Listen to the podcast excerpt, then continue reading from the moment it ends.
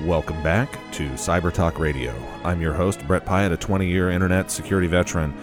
And uh, just realized during the first half of the program with uh, my guest, uh, Bill Cheswick, that um, I ended up working on uh, some of the stuff that he uh, set up and invented and got going at, at AT&T. Uh, if you just hopped in your car right now or turned on your iHeartRadio streaming, you can listen to the first half of the program. It'll go up on our website on Tuesday, November 26th. You'll be kind of hanging out during Thanksgiving week. It's a great time to start listening to podcasts.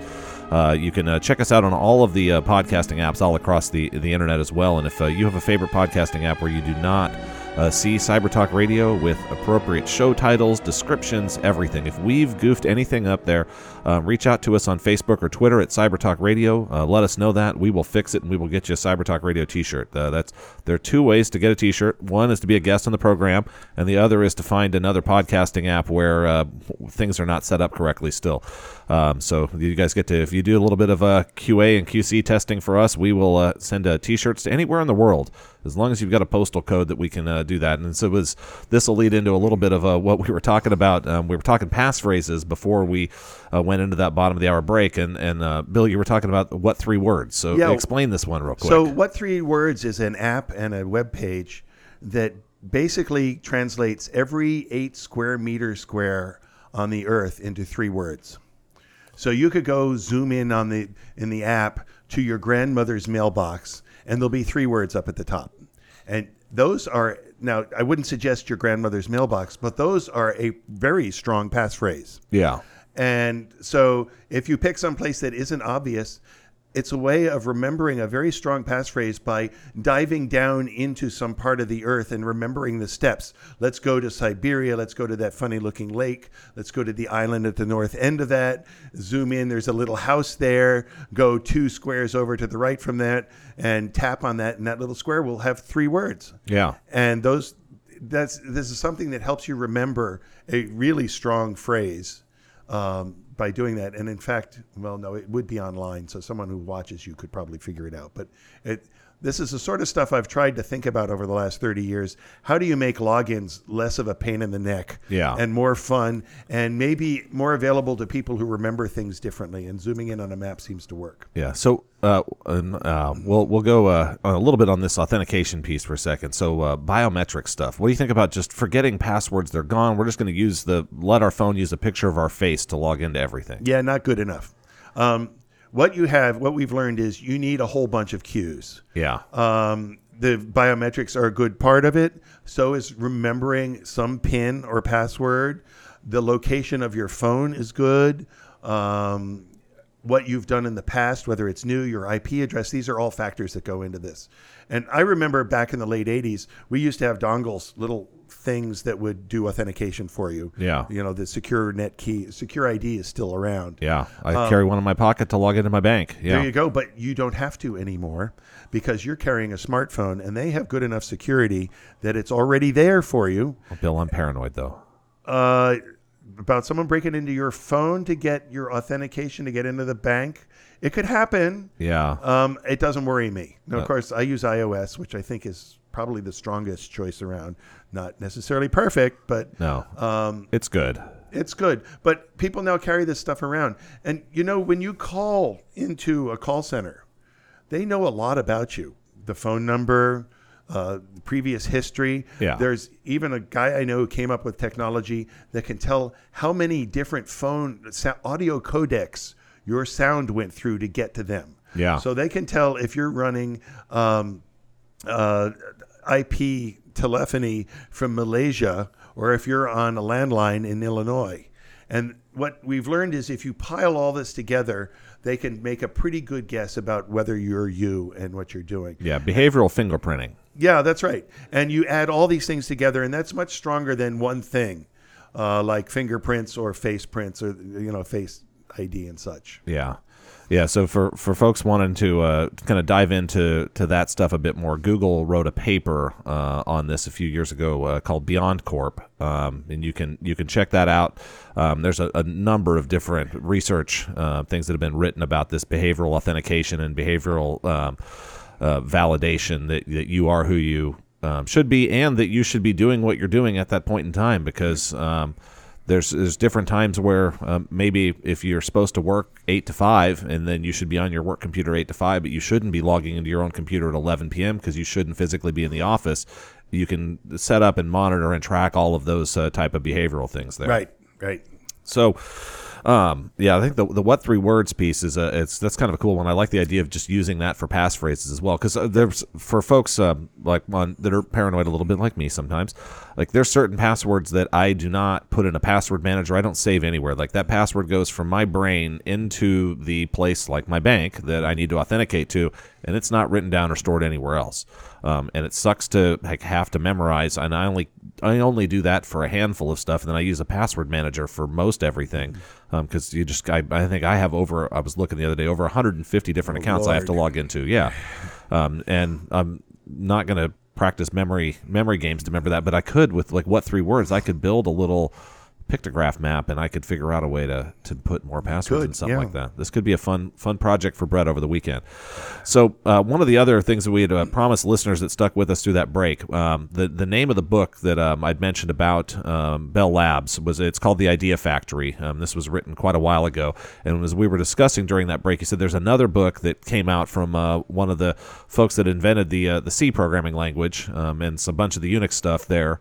Um, at Bell Labs, what was that one, Bill? Uh, that's uh, the latest book by Brian Kernighan. I call it Kernighan and Kernighan because he's always co-authored a whole bunch of great books. But this one he wrote himself, and it, I, I've forgotten the name. I think you have it there. Yes, a history and a memoir. Yeah, and it's a really intimate view of what it was like in 1127 in Area 1 for the folks that were doing this and the environment that created Unix, and which of course is pretty close to Linux. Yeah. Well, yeah, it's it's where it all started from. Absolutely, Yeah. and ha- and how it happened, and it's a fascinating story. Yeah, for sure. And yeah, I mean, we wouldn't, we certainly wouldn't have Linux without it. Um, and we wouldn't, um, I mean, really, it's like a lot of these things that spun out of there. We wouldn't have the internet um, as it stands without a lot of the things that come out of Bell Labs. I mean, for the firewall to keep stuff safe, but. Um, I guess somebody would have eventually um, invented the the transistor. Um, would have would have would have come out of somewhere else so. eventually. Yes, but yes. um, Bell Labs certainly helped us get to where we are more Right. quickly than where we would have arrived without it. Yes, it's true. Um, I did not invent the firewall, by the way. There were No. firewalls around before. In fact, the movie um, in 1983 used the word, and that's the earliest use I know of in that term. Uh, what what is that? Um, yeah, war Was games. it War Games? it was Yeah, war games. Yeah, with the that's it. WOPR. Yeah. Yes, NORAD. NORAD had firewalls in 1983. Yes. That's believable. Oh yes. Yeah. Uh, the spooks were doing a lot of this stuff well before we in the public were doing this. Yeah. Yeah, so that's a, a good one to, to kind of segue here uh, into you know, where are we headed in the future. So we've we've had this internet thing kind of up and going really as a, a commercial venture for the last 20 years. So we're if we we look we're like really the late 90s where like the internet really people started to try to buy things. You had Webvan, um, which was online grocery delivery that didn't work when we had 30 million people on the internet, but it works real well with 300 million people on the internet now. Um, and and so where are we headed in the next 20 years of all this stuff? Well, I think this stuff is getting better. Yeah. And I know that's hard to believe in the sea of of horrible break-ins and data spills Ransomware and all this stuff Oh, we see all the ransomware is awful. Um, but I, I think we're going to get better, and basically for two major reasons. First of all, it's still very early in the game. You know, uh, cars didn't have seatbelts until the 1960s. The Model T came out in 1913. Yeah, and no one wore seatbelts all the way up until we finally had the, the little weight sensor in the seat, and it would just beep at Yep. you and blink and everything obnoxiously, and that finally got people to put their seatbelts on. Well, also, and those of a certain age remember that their mom would put their arm out to keep you from running into the dashboard. Yeah, uh, and even after you had seatbelts. So we, we're still early in that phase. I mean, think about it. I was worried in the late 1990s that our user interface was going to be the Microsoft cascading menus. Oh, God, Yeah. that's awful. Now, I like command line. I type quickly, but that's not for everyone. But you know, the iPhone's only 10 years old. All that tappy, squeezy type stuff, that's new. And user interface is a really important part of security and usability. And we're so the point is, we're still early and we're reaping stuff. Um, the second is that we're not really trying. And uh, let me give you an example of that virus checkers. yes, Um, a virus checker is like running background checks on the hobos living in your bathroom. Uh, this is a problem grown-ups should not have to worry about. Yeah. People should not be able to run pro- unauthorized programs on your machine, and that's an engineering problem. Um, and iOS, as far as I know, the iPhone doesn't have a virus checker software. Of Yeah. all those two million apps, none of them are there. And I'm a developer on iOS. I don't know how I would write a virus. Yeah, I mean, it, it, it would have to be at the Stuxnet level of sophistication. It, it would, and I've, I, you know, I, I've learned a little more about it. It would be really hard to do, For sure. and that's a good sign. Every time the FBI complains that they can't crack a phone, Yeah. I think, yeah, we're getting more secure. Yeah, you know, that's that's a good. good sign. Yes. and I think that's going to continue. Um, it it also helps that Apple's business model is much more about selling you hardware and services and not selling your data. So I sort of trust them just because their business model is less advertisement and data centric. Yeah, follow the money. That's and you right, can figure out people's money. motivations. That's right. Um, I have a friend who works at Apple who she used to work at CIA. She said that security's tighter at Apple. And Yeah. I've, I've had other people confirm this. Yeah. so yeah, I mean, as, as you you look at that, so we've got operating systems now that are getting designed with principles is least privilege and that prevent these things from from happening. Even Right. Yeah, and I mean, there've been a, there, a handful of viruses have have been written for Linux um, because it, so you you in the the Linux world. There's still a number of services on there if you have local user permissions that run as root. And so this is from a local user perspective, privilege escalation from just a, a user on a shell prompt to root is pretty tricky to um, prevent uh, if you have a sophisticated person on that shell prompt. There's just been um, recently some more uh, race conditions in the kernel have come out and other areas where you can jump across memory boundaries and, and get your way from user level access to root level access in the type of Linux world. We're getting better at this stuff. It's getting more complicated, um, but it's still not. Unless you get to something like iOS, it's it's not still at a point where I wouldn't consider Linux virus proof. So for the last 25 years, I've taken your point exactly. Yeah. That once you become a user level person on a machine, that root is pretty easy to get. And in fact, all you have to do is go search for all the set UID to root programs. And I, I just did this on one of my web machines, and there are 30 of them, and they're pretty good. But there's some that have 200, and each of those is a potential door into the system. As a result, as far as I'm concerned, when I'm doing a security analysis of my own stuff, if you get a login on my machine, you've already won. And for that reason, my root password is the letter X. Yeah. That's There you pretty go. funny. There Yeah. you go. And So all you've we gotta here, do, folks. so It's- Bill, you can hack, you can get root on Bill's computer by just getting first his user level access on there. That's right. Yeah. Now root's probably not allowed to log in remotely, so you have to get on the box, and then you'll have to uh, su to root, and then you'll know the root password is X. So That- there you go. That's right. There's your challenge: hack Bill's computer. I am not actually putting that challenge up. The, good news is, all you're hacking these days, you're not hacking Bell Labs, you're hacking my farm computers. Yeah. And uh, there aren't any great secrets there. If you want secrets from me, just ask. I'll, I answer email. Yeah, so if you care about the, the bees and uh, bees doing well, don't hack Bill's computer because he's uh, keeping bees and doing some other stuff on a farm uh, a good amount of time these days, or at least your wife is. You're listening to 1200 WOAI, and uh, this is Cyber Talk Radio, and uh, I'm joined by Bill Cheswick, and we're talking uh, all about uh, the start of uh, security in the internet, passwords, some.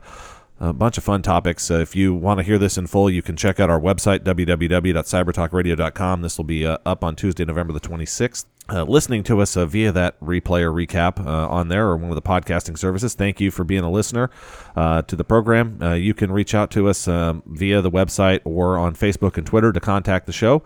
Um, let us know what you do like, what you don't like, and what else you would like to see us talk about here in the future. So, Bill, I um, we I don't know if we were talking off the air or I t- uh, promised the listeners at this point, but uh, the I'm going to call it the crunchy candy shell. So perimeter security and firewalls versus hardening every system and just assuming everything is untrusted. So there's been this the debate in the computer security world of like.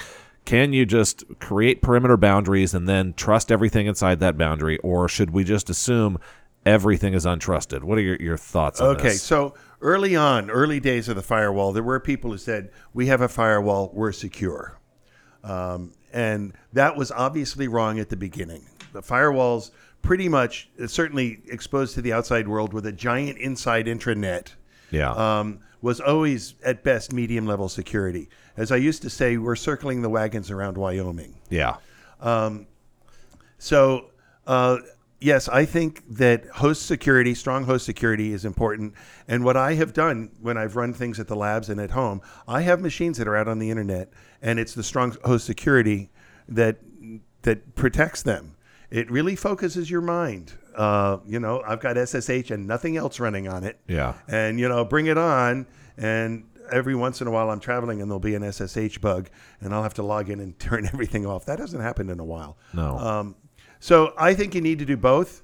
Uh, I think ideally, I want every computer to be rock solid, and I don't think that's an unreasonable goal. Um, you need to have a certain amount of paranoia and so on to do that. I think some operating systems are not conducive to being confident that you've done it. Um, you know, they're too big. I Yeah. run I run FreeBSD. yeah. Uh, you know, I'm still a Unix guy. Uh, and in fact, I just migrated away from a whole bunch of Raspberry Pis because Linux is getting too complicated. And I really, I want simple. Small is beautiful. Yeah, I mean, it, when, if we yeah, we go back in the, the DOS and Windows world, you could look at all of your system config files in a few text files, and Oh, now yeah. now you have the registry, and no one can understand the registry. Well, that's true. Though there are, I'm sure there are people in China and elsewhere that are working really hard to understand them. Yeah. But the important thing is there's something like 1,300 system calls in Windows. Yeah, Uh, Plan 9, which was a research uh, one, had, I don't know, maybe 20. Now, how many, if you have to guard 1,500 doors versus 30 or 20, you know, what number would you choose? yeah, Um, and so 1,300 is just ridiculous. And, and of course, there are problems that show up all the time. No, and they'll continue to show up, and they're they're getting better. I mean, yeah, Windows 10 these days, where we were talking, I think uh, off air, like the Melissa virus is not going to work if you're running Windows Nope, 10. it's getting better. Yeah, it's Yep. certainly getting better, um, and and we're we're solving a lot of these smaller uh, use cases and areas. So, uh, what are your when people say, you know what, well, you, Bill, you say it's getting better, but uh, like I was getting a virus before, and like the Melissa virus didn't encrypt all my files Yep. and hold them hostage and ask me for thousands of dollars. So you say it's getting better, but I, Um, it feels to me like it's getting worse. Well, and in some ways it is. Uh, when I say we're going to win this, I'm looking over decades. Yeah. So I'll be dead. So if I'm wrong, too bad. You can't tell me about it. But we already have a nice slope for this. Um, I think I men- mentioned analog cell phones. Yeah. That they used to get cloned all the time. That's gone. There's lots of stuff that's gone that used to be around that we fixed for various reasons. Uh, rewriting your operating system with security in mind is a great idea. That's what iOS did. I if I think if I had a drill gazillion dollars at Microsoft, I'd consider doing that. Yeah. And then of course you'd sit down with all these great operating system people and say, "What did we get wrong? We're starting fresh. How do we make it so you don't need a virus checker?" By the way, do not get me wrong you still need virus checkers for most of these operating systems. I'm not saying that you don't you you shouldn't have to need them, but you do. Don't turn them off based yeah, on what I completely. just said. Uh, yeah, and it's interesting when I guess is thinking about operating system. Chrome OS is also because it's stripped down. They're so limited there. I'm not aware of any viruses for Chrome OS. yeah, that's either. a nice that's a nice effort, and Google certainly has security people who know how to do this stuff. Uh, I should probably should have mentioned Chrome, it Chrome OS. Yeah, I hadn't. I it hadn't come to mind for me either until Yeah. we were kind of just. I was thinking. You mentioned the like redesigning a laptop or computer operating system from ground up, and that's kind of what they did with Chrome. that's right. Um, and but it really limits you to basically running web browsers, and then you've got the security problems of a web browser, but you've at least limited your your scope down to to That's that. right. So yeah, I mean, as I think you, you say that this is kind of a, a young industry still, and so we have computer programmers, and then I want to make a separate distinction. Sometimes we call the some type of programmers software engineers, um, except we're not at the point yet where you get a professional engineering license to be a software engineer.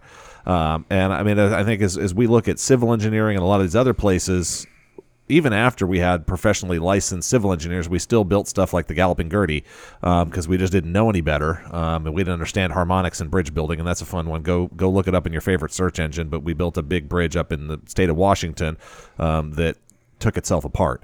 So in the, in the software world, like, are we progressing towards the point where it's really going to be treated like an engineering discipline, or is it going to continue to be move fast and break things?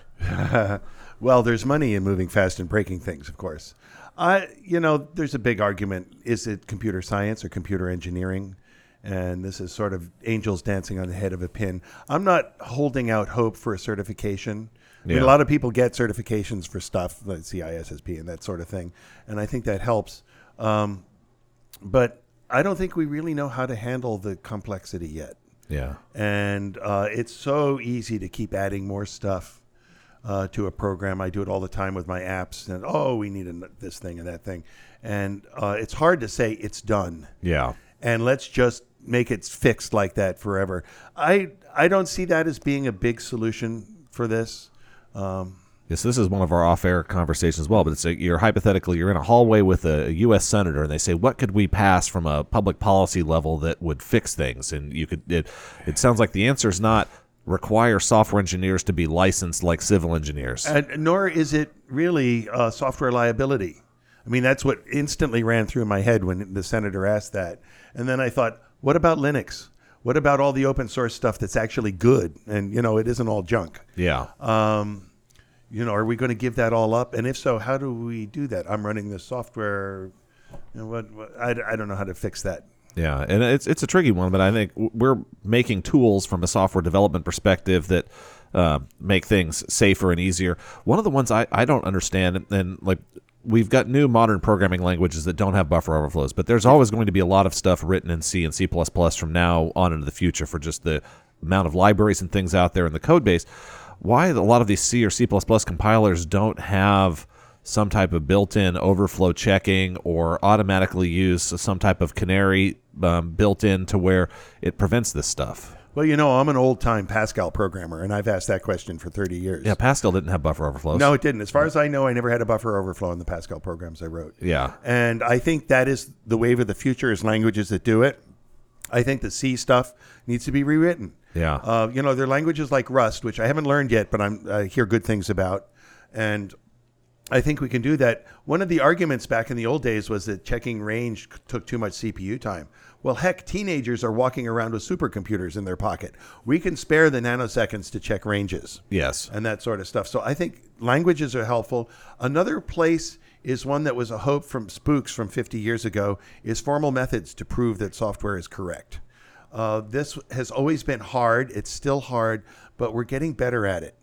And you know, you can have some propeller-headed mathematicians crawling over something like the TCP/IP stack, and this has been done, by the way, and proving that the implementation is correct or consistent or whatever they prove. Yeah. That costs a lot of money, but once they've done it, I've got a checksummable hunk of software I can rely on. Yeah. And I see the future being lots of those stuck together to do it. A, a good example is OpenSSL a few years ago had a huge, awful bug in it. Yeah.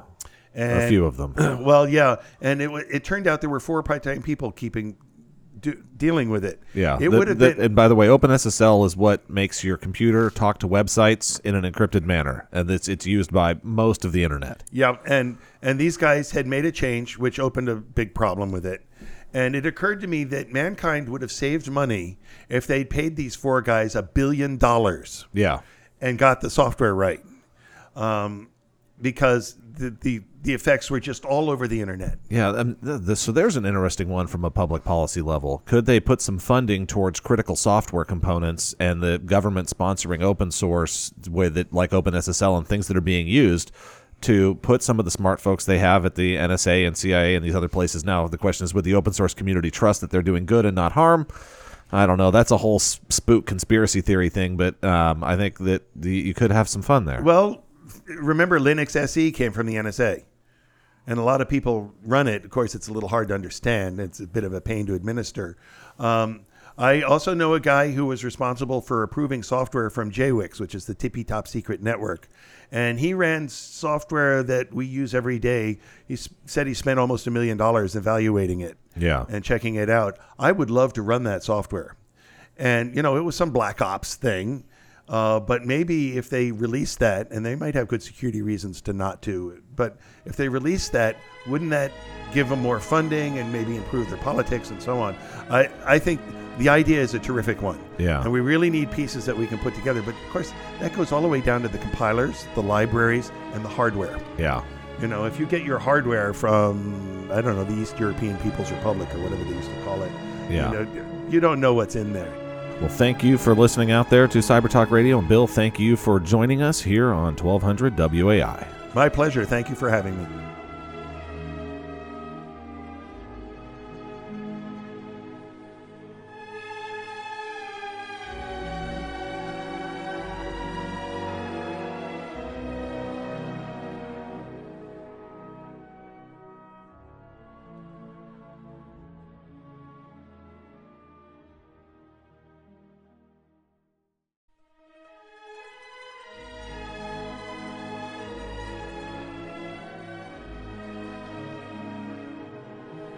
Welcome to Cyber Talk Radio. I'm your host, Brett Pyatt, a 20 year internet security veteran, and I'm uh, joined by someone who was writing books 20 years ago.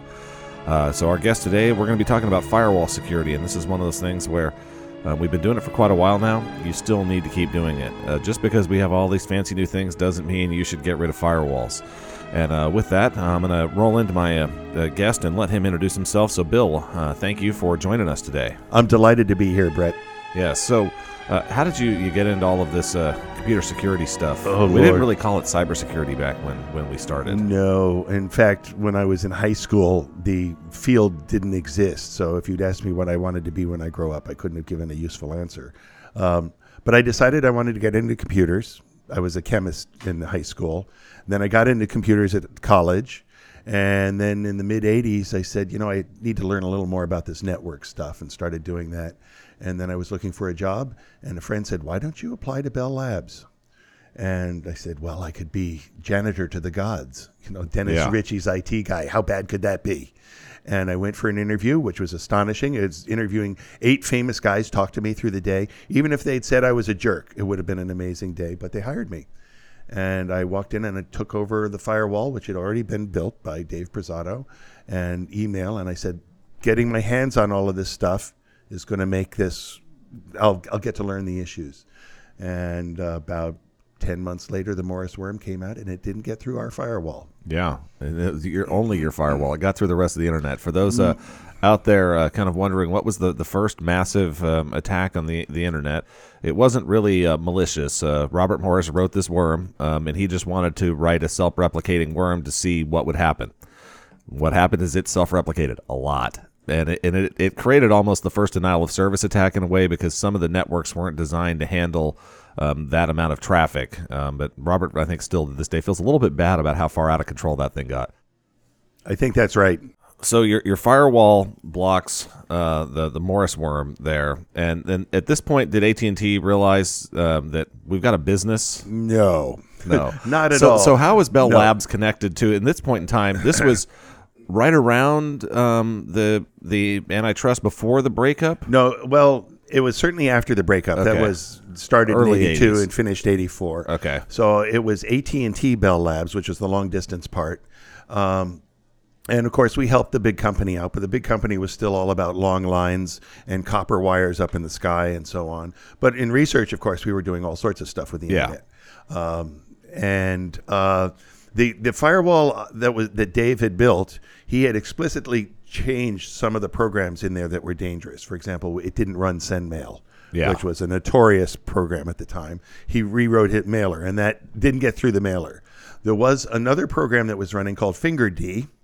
And I remember a number of months before, it was late in the day, I was sort of tired, just looking around and saying, What the heck is this FingerD running as root? And it's the end of the day. I said, screw it, and just deleted it. Uh, you know, someone will complain if it's important, and I can go look it up. Yeah. And it turns out that was the last step that stopped the worm. The worm tried several ways and didn't get in there. And so after the worm came out, I realized that while that was good policy, that's a little bit of security by being lucky Yeah, and you don't want to be secure by being lucky. That doesn't always work. So I designed a new firewall, and I it actually had two parts, which I called belt and suspenders. And I wrote it up. I was there with a bunch of PhDs. I don't have one, and they were writing papers. And I wrote a paper about my new firewall. Gave it to my boss, Fred Grampp, and he looked at it and said, hmm, "This is a good paper." So I submitted it to Usenix, and they accepted it, and I started writing papers. And so, I, as one friend puts it, I was raised by wolves.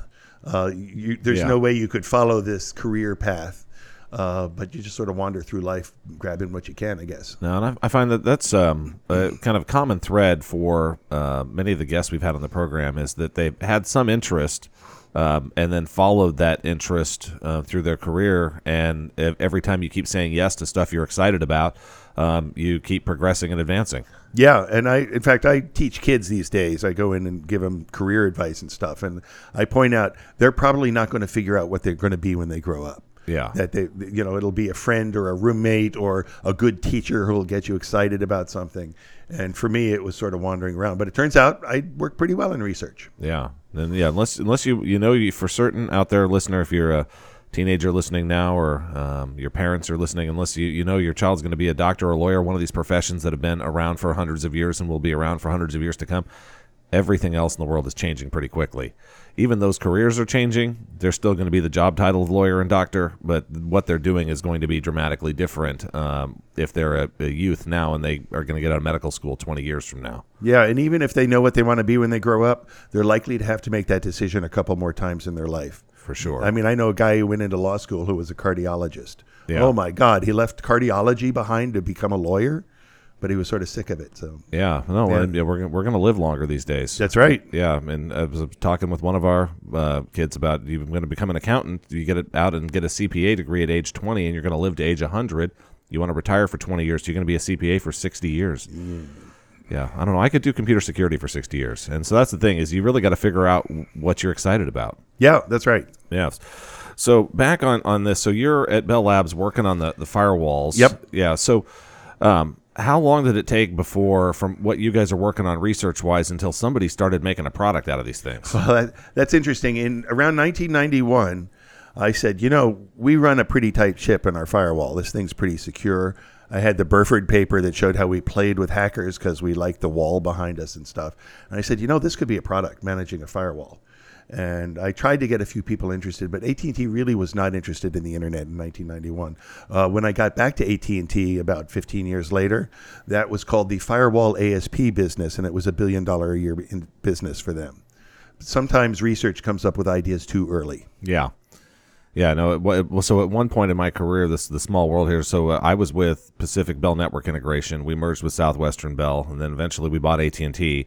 And then I ran the the uh, premise managed premise firewall business um, for them from uh, 2004 through uh, end of 2004 through the um, I guess when the merger closed through 2007. There you go. It was Yeah. a great idea, and, Yeah. and, and you did it. It was a great idea. Yeah. Fifteen years later, yeah, Yeah. and it was it, and it was a good business. Mm-hmm. So, in, as you guys were are going on in research there, um, there's a couple other topics I want to uh, hit on it at some point as we get through. So, there's all this talk about quantum computing right now, um, and uh, I know y'all in the, the labs there were talking about quantum computing and quantum circuits and quantum all sorts of stuff even uh, 30 years ago. Um, so, this is not new new information or new news um, to the world as well. um, it's true. I mean, certainly Bell Labs did did and still does a lot of physics. Um, I don't remember any particular quantum computing efforts when I was there, and I left in 2000. Yeah. Certainly, there were people who were sort of interested in it, but uh, not working on it at the time. Yeah, no. So the the stuff that I knew that they were doing was not an actual chip, but they were looking at how do they send qubits over a fiber line in order to uh, make tamper-proof encryption. Okay, so um, not everything that's quantum has the word quantum in it is computing. Of Yeah. course, quantum communications is something else. Yeah. the Chinese did that to a satellite, and so on. And it's similar physics, but not the same thing. I don't know if the labs was doing that or not. When you left in 2000, Well, you know, it wasn't like I was No, linked into everything. and it is a big it is a, a big organization. For there were sure. a thousand PhDs in research. Yeah, yeah. No, it was a kind of a super cool thing.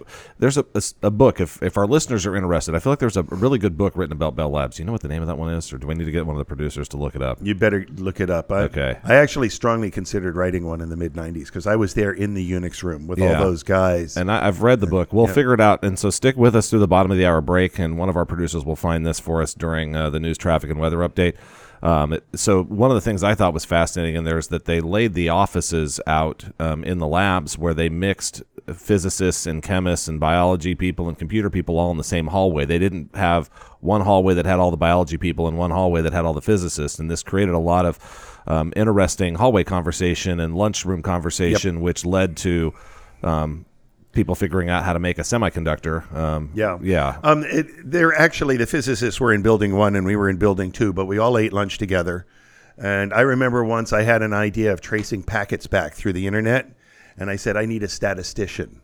And I just went downstairs and three doors over, and there was a world famous statistician. And I said, I have a problem for you. And they love this stuff. yeah, And you know, I worked with them for two weeks on this particular problem, and that is something you don't find in academia, uh, which is really too bad because that openness is just wonderful.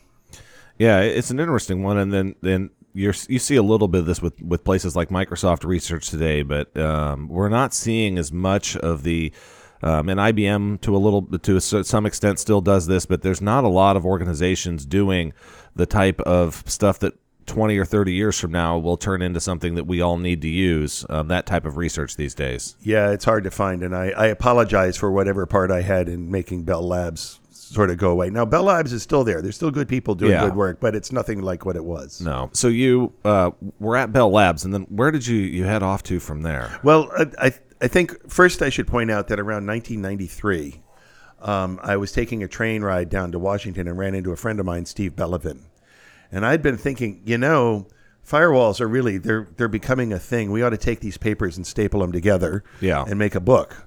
And a publisher had been bugging him for 10 years to write a book. So we went back and talked to the publisher, and the publisher said, This book is a great idea. No stapling papers, you have to write it. And as, as you know, English student, the, the English papers, it was what he basically was saying you have to write 13 English papers. Yeah. But at least it's on a subject I understand. And so Steve and I co authored it. The book came out in May 1994. It sold 100,000 copies, which was about an order of magnitude more than they had estimated. And it really was a 320 page uh, business card. yeah Uh, I've run into a lot of people, including some here in San Antonio, who told me it got them started in the security business. So it uh, that really was a big deal. And I started hanging out with CIOs and going to breakfast and hearing their problems. And one of the problems was they didn't know where their networks were. You know, they the- still don't Well, that's a separate thing they know a little bit better now it, maybe It shouldn't be because towards the end of the 90s, I worked out ways with, with Hal Burch to map out a network, an intranet, and find leaks between the inside and the outside. And one of the people wandering around the lab said, "You know, any have any ideas that would might make money?" And I said, "I think a CIO might pay 50 grand for one of my maps of his network." for sure And no, I was wrong. It's a half a million I was dollars. they'll pay more. Yeah, I was gonna say, that- it'll be fine. really easy to get them to pay fifty grand. That's yes, right. Yeah, it's it's a lot more. In the government, you did this. Yeah. So in 2000, we took the internet mapping project and we spun off a company called Lumeta, uh, which sells this as a service or, and so on. That company is still out there. I mean, it's 19 years later. That's a pretty, Yeah. pretty cool research result.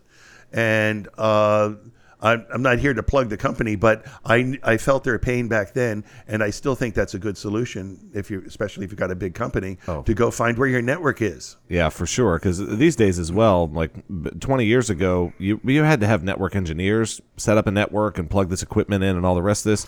Nowadays, I mean, anyone that you're hiring in your company, um, is they're running a network at their house um, Yeah. because like we're all streaming everything, so everyone knows how to set up a network. And if they don't like how you've set your the network up for them, they're going to set up one of their own inside your building. That's right. Um, so yeah, this network mapping stuff is uh, it's real and it, and it's becoming even more complicated for these enterprises because I mean now as a, a person, if I didn't like how the corporate network was set up, I could put a little Wi-Fi hotspot at my desk.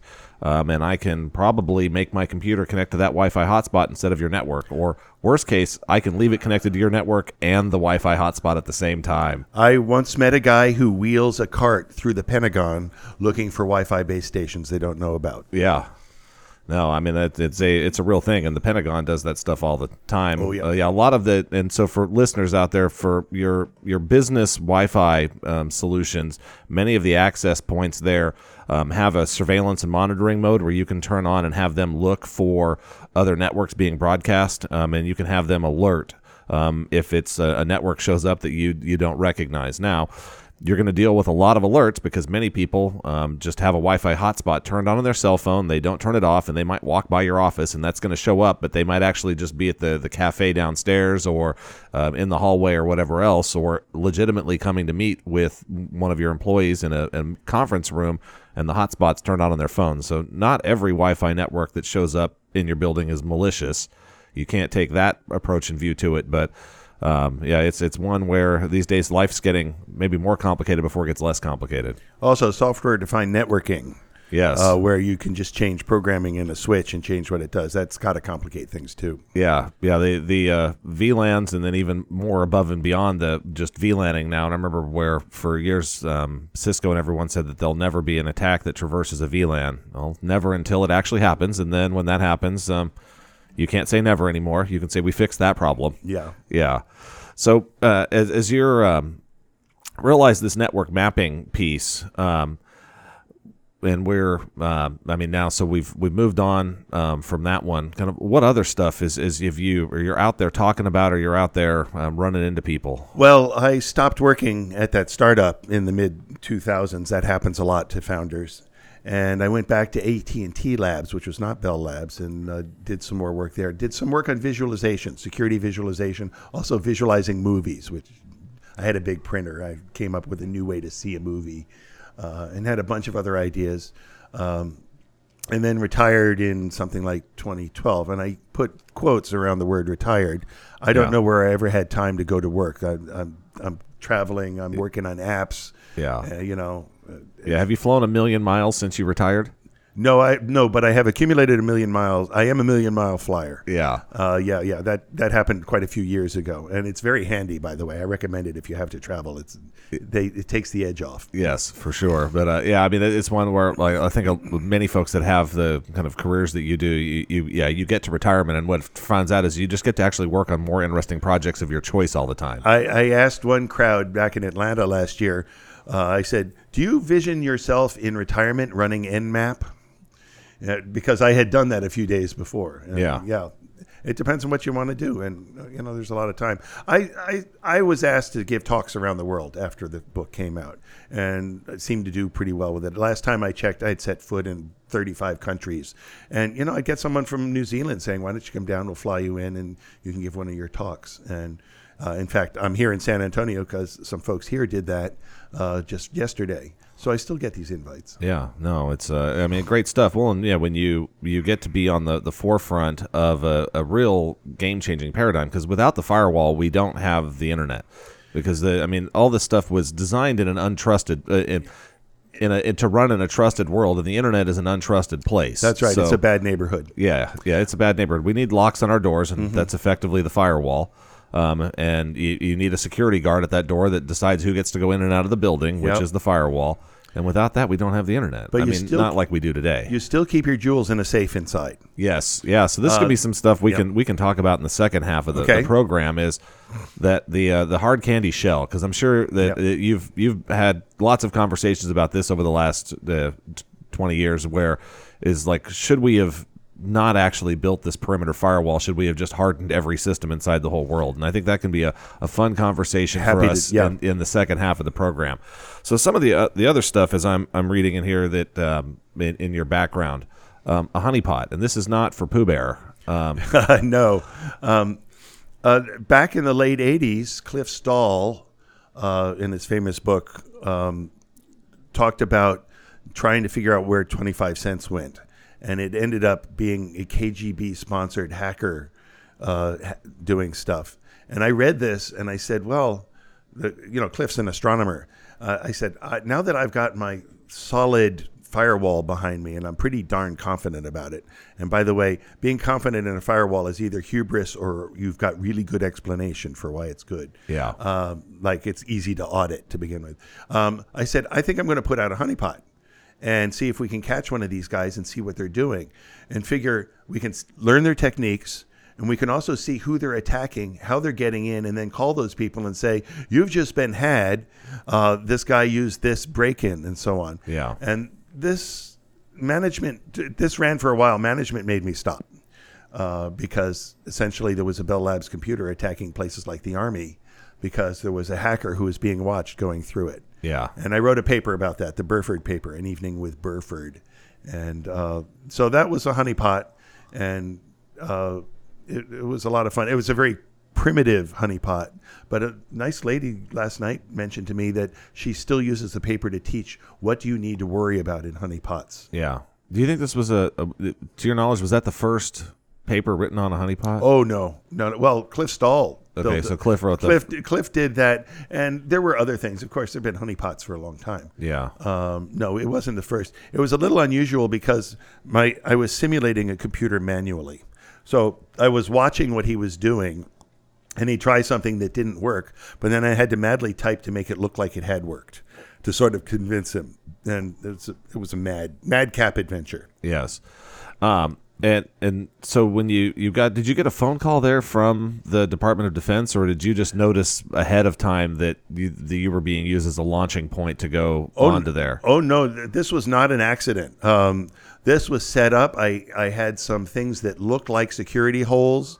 a bunch of us built tools that looked like security holes, and if somebody happened, I got an email immediately. You know, Yeah. someone tried the debug command, that sort of stuff. So no, we were following it, and uh, th- this was not an accident. Yeah. It did turn out eventually one of the attacks went to the army, and some folks from Army intelligence came, visited me, read me my rights. Yeah. And I stupidly answered their questions. It was okay, but I said, okay. Uh, you're still here today. You're not. You're not in some secret place. No, Yeah. no, no. And, and, you know, I explained what was going on, and they, they said, well, that's okay. You're listening to 1200 WOAI, and we are talking about firewall security and some other uh, things that started uh, on the internet back or back before the internet. That's actually made the internet a place that we can hang out on.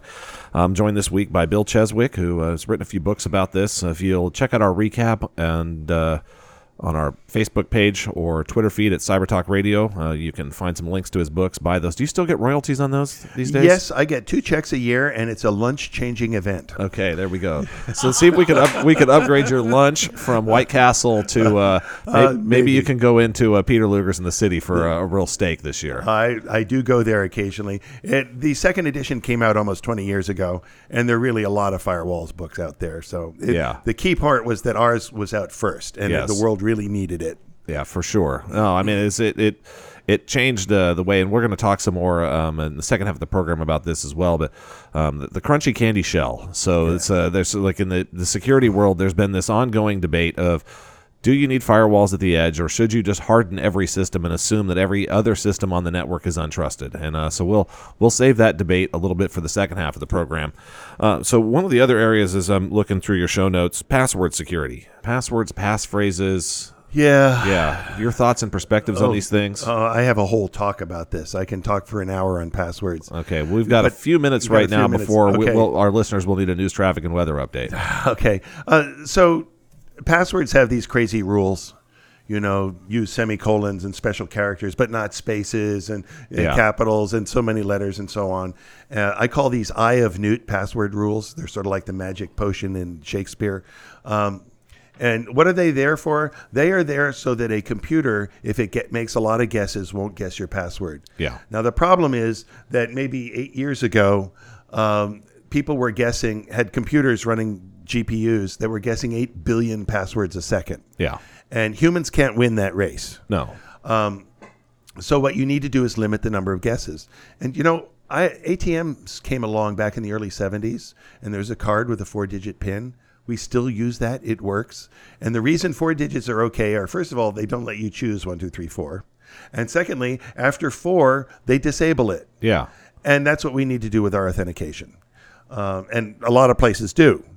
But on the other hand, they store stuff that can be stolen, and then you can run dictionary attacks. So this is all about the dictionary attacks and protecting the password databases. yeah, yeah. So passphrase is better than passwords if the provider will allow a passphrase. Yeah. Um, and and so for for folks out there um, that are, are building authentication systems these days, um, I get really concerned when I go sign up for somewhere and they've got a maximum number of characters they're going to allow me to type in my password.